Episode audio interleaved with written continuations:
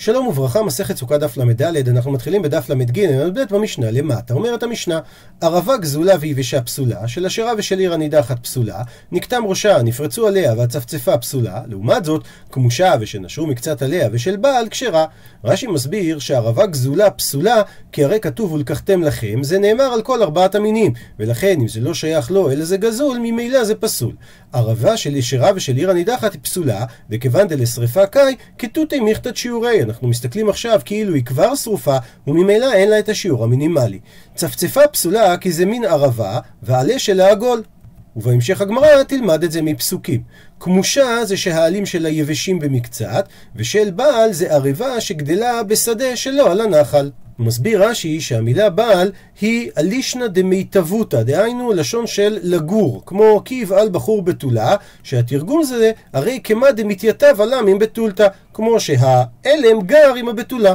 ולכן נקטו את הלשון של בעל כדי להגיד שזה קרקע מיושבת שהיא לא צריכה להשקות על ידי מים, אלא מספיק לה מטר השמיים. אומרת הגמרא, תנו רבנן, שנינו בברייתא. כתוב בפסוק ערבי נחל, ומזה לומד התנא, הגדלים על הנחל. שדווקא בערבה שגדלה על נחלי מים מצווה. דבר אחר, מה שכתוב ערבי נחל, זה בא ללמד על הצורה, שהעלה שלה משוך כנחל. תניא אידך, ברייתא אחרת אומרת, ערבי נחל אין לי אלא דווקא ערבי נחל, דהיינו ערבה שגדרה על נחל, אבל ערבה שגדלה של בעל ושל הרי מניין, ורש"י אומר, מדובר על ערבה ולא על צפצפה, אז מניין שהיא כשרה גם לערבה לארבעת המינים, תלמוד לומר ערבי נחל מכל מקום. דהיינו שהמילה ערבי ולא כתוב ערבת נחל, אלא לשון רבים, לכן זה בא ואומר כל מין ערבה שהוא כשר אם הוא היה על הנחל, כשר גם במקום אחר.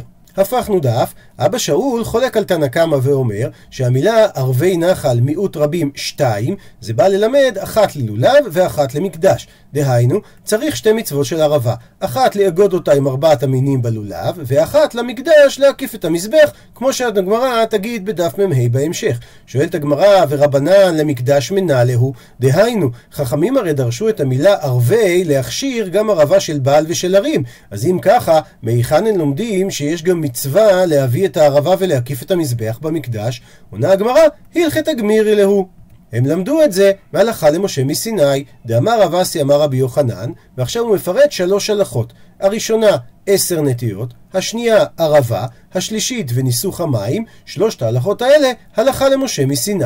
מסביר רש"י דבר ראשון, אלו שלושה נשאלו בבית המדרש מניין להם מן התורה, והשיבו שהלכה למשה מסיני הם, שמע השומע וגרס אותם כסדר שהוא שמע אותם. אותו דבר, בדף ה' ראינו, שיעורים וחציצים ומחיצים זה הלכה למשה מסיני, מאותה סיבה ששמען השומע וסדרן כסדר ששמען, וכך בכל מקום. זאת אומרת, יש הרבה דברים שהם הלכה למשה מסיני, וכל פעם שנשאלה שאלה ושמעו על דברים ספציפיים, אז שנו אותם כסדר הזה.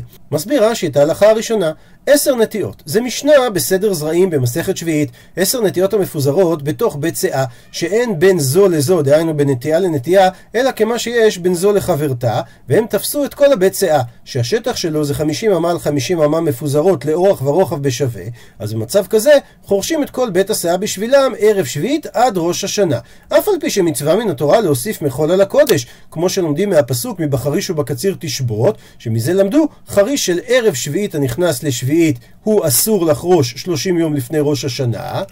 בכל זאת, בנטיות, דהיינו בעצים חדשים שנטע אותם, נאמר למשה מסיני שמותר לחרוש תחתיהם עד ראש השנה, כדי שהם לא יתייבשו. אז אם הם עשר ומפוזרות כהלכתן בתוך בית שאה, נאמר למשה שהן יונקות בבית השאה כולה, לכן מותר לחרוש את כולן בשבילן, כי החרישה בעצם מיועדת לחיזוק השורשים, שהמים יוכלו להיכנס, אבל אם אינם עשר, או שהן לא מפוזרות כהלכתן, אז אסור לחרוש את כל בית השאה, אלא חורש תחת כל אחת ואחת כשיעור יניקתה. כל זה דווקא בנטיעות חדשות, אבל באילנות זקנים כבר אסור 30 יום לפני ראש השנה.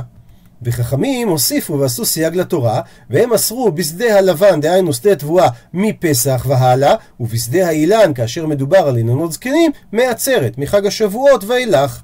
כאשר הם אמרו באילנות זקנים, מפני שיונקים הרבה, אז אם יש שלוש אילנות כאשר הם תופסים שטח של בית שאה, אז הם מצטרפים ויחרשו את כל בית השאה בשבילם עד עצרת, לפי שכולו צריך להם, וזה כבר לא שדה לבן, ונעשה שדה אילן.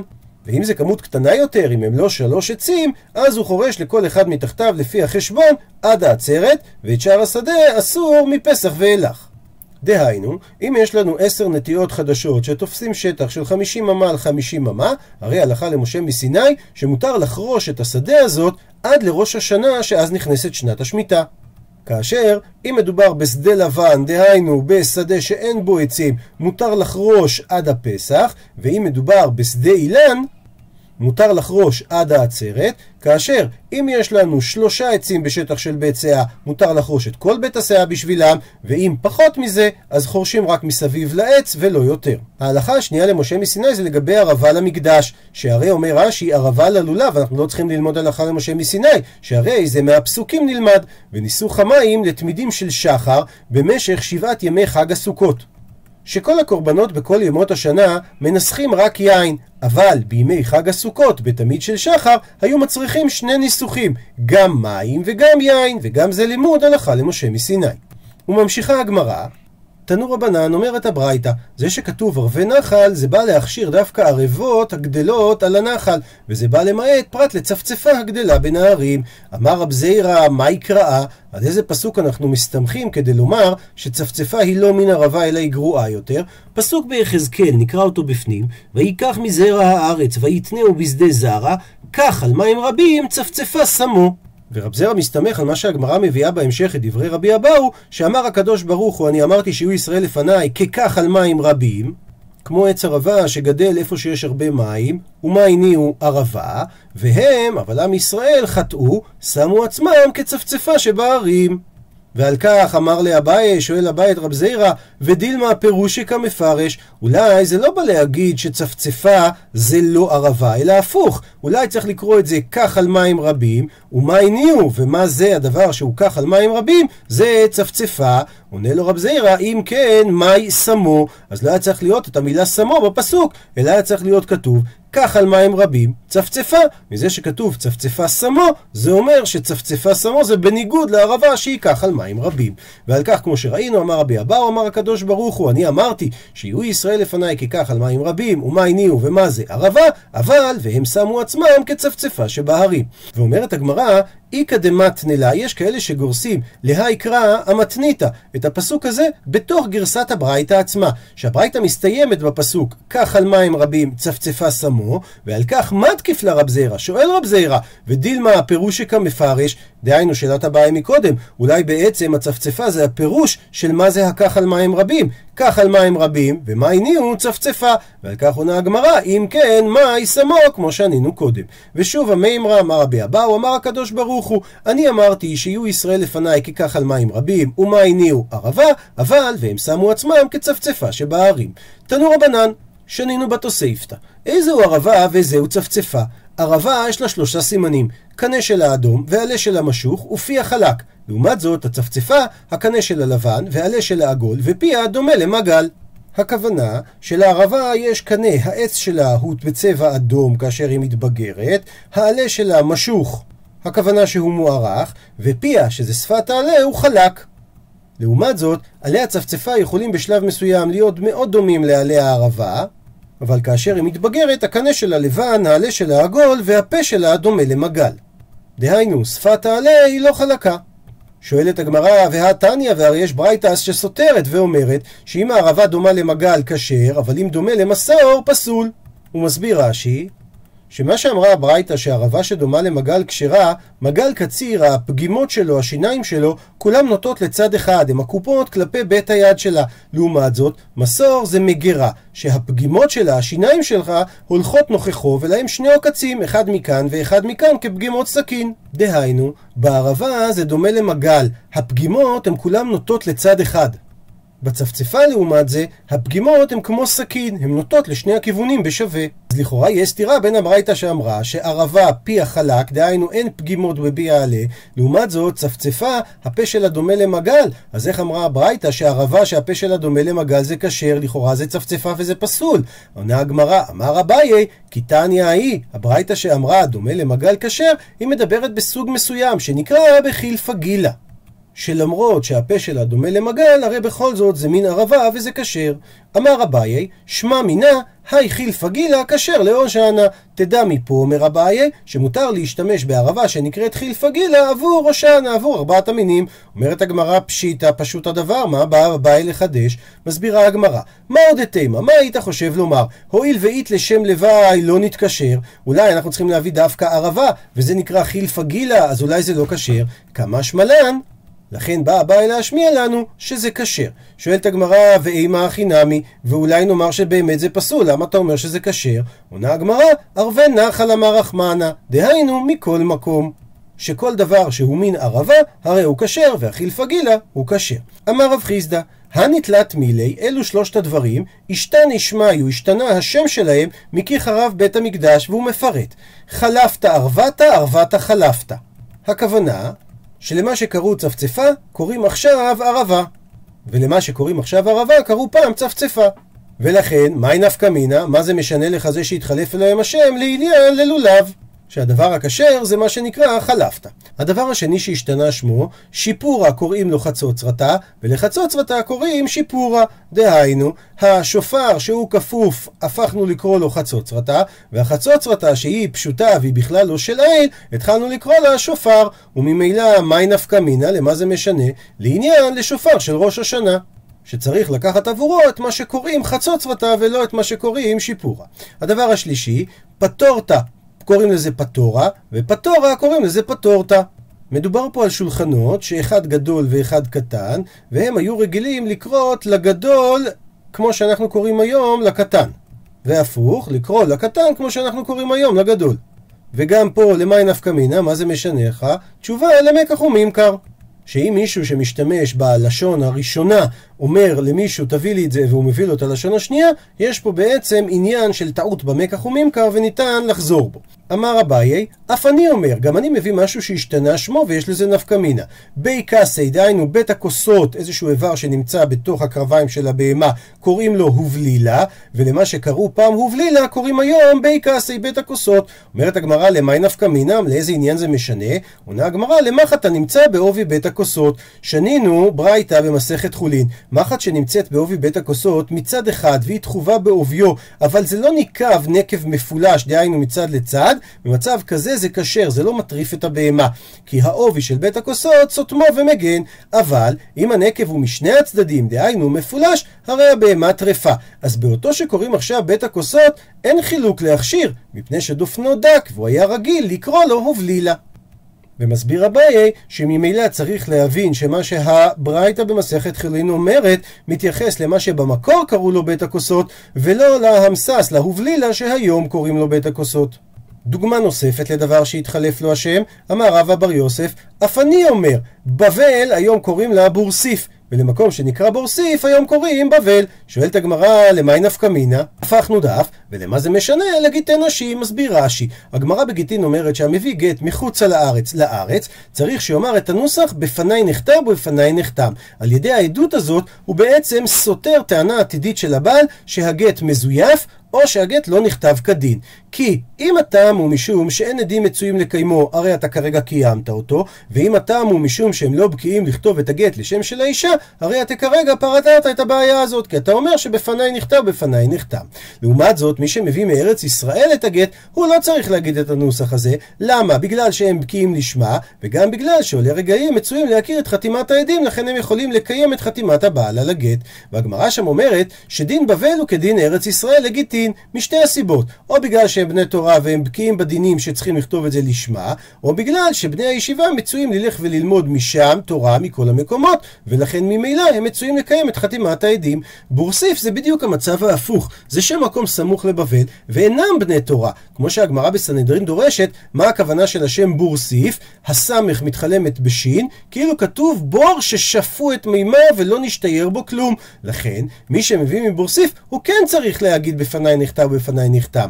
ועכשיו אומר רבא בר יוסף שנשתמו השמות שלהם, ממילא מי שמביא מבבל שזה בעצם בורסיף צריך שיאמר את הנוסח של בפניי נכתב ובפניי נחתם, לעומת זאת מי שמביא מבורסיף שזה בעצם בבל אין צריך. אומרת המשנה, רבי ישמעאל אומר, שלושה הדסים ושתי ערבות, לולב אחד ואתרוג אחד, כאשר עכשיו הוא חוזר להתייחס להדסים, אפילו שניים כתומים ואחד אינו כתום, זה יהיה כשר. רבי טרפון אומר, אפילו שלושתם כתומים. רבי עקיבא אומר, כשם של לולב אחד ואתרוג אחד, כך הדס אחד וערבה אחת. ומביאה הגמרא תניא, שנו בברייתא, רבי ישמעאל אומר, מה שכתוב בפסוק, ולקחתם לכם ביום הראשון פרי עץ הדר, כפות תמרים, וענף עץ אבות וערבי נחל, ושמחתם לפני אדוני אלוהיכם שבעת ימים. אז מזה שכתוב פרי עץ הדר, הוא לומד שזה יחידה, אחד. ומזה שכתוב כפות תמרים בלי ו', אז זה כפת, גם מזה הוא לומד אחד. מזה שכתוב ענף עץ אבות, הוא לומד שלושה. הוא מסביר רש"י, כי מהמילה ענף הוא לומד אחד, מהמילה עץ הוא לומד אחד, ומהמילה אבות הוא לומד אחד, סך הכל שלושה. וממה שכתוב ערבי נחל מיעוט רבים, שתיים. בהמשך דברי רבי ישמעאל חוזרים להיות לגבי ההדסים, ואפילו שניים כתומים ואחד שאינו כתום. רבי טרפון אומר שלושה, ואפילו שלושתם כתומים. רבי עקיבא אומר כשם של לולב אחד ואתרוג אחד, כך הדס אחד וערבה אחת. אמר לו רבי אליעזר לרבי עקיבא, יכול יהיה אתרוג עמהם באגודה אחת אמרת? האם האתרוג נאגד יחד עם שאר המינים? וכי נאמר, האם נאמר בפסוק פרי עץ הדר, ואז עם וו החיבור, וכפות תמרים? והלא לא נאמר אלא, אחרי שכתוב פרי עץ הדר, את המילה כפות, בלי וו. משמע ששאר המינים בפני עצמם, ולא עם האתרוג. כך שכתוב כפות תמרים, וענף עץ אבות זה מוסיף על הלולב, ור ונחל זה מוסיף על השניים הקודמים. אז בכל מי שנאמר וו, הם נאגדים עם הלולב. הוא ממשיך רבי אליעזר, ומנין שמעכבים זה את זה? דהיינו שאם חסר אחד מארבעת המינים, אז אין השלושה יוצרים מצווה בפני עצמם. תלמוד לומר, מזה שכתוב, ולקחתם. ומחלקים את המילה לקחתם כאילו כתוב ולקח תם, שתהא הלקיחה תמה. דהיינו, שלמה שצריך לקחת את כל ארבעת המינים ביחד. עד לכאן הברייתא. שואלת הגמרא, ורבי ישמעאל, מה נפשך? מה בדיוק הוא סובר? הרי איש למין ביי, אם צריך שההדס יהיה שלם, ליבה אינה מכולו. אז שכולם יהיו שלמים, ולמה הוא אמר, אפילו שניים כתומים ואחד שלם, ואי לא ביי שלמים, ואם לא צריך שההדס יהיה שלם, אלא אפשר כתום, אז אפילו חד נמי לו. למה הוא הצריך שאחד יהיה שלם ולא כתום? עונה הגמרא, אמר בירה, אמר רבי עמי, שאכן חזר בו רבי ישמעאל. מתחילת דבריו, והוא מכשיר בהדס אחד, והדס הזה לא יהיה כתום כי הוא צריך להיות הדר.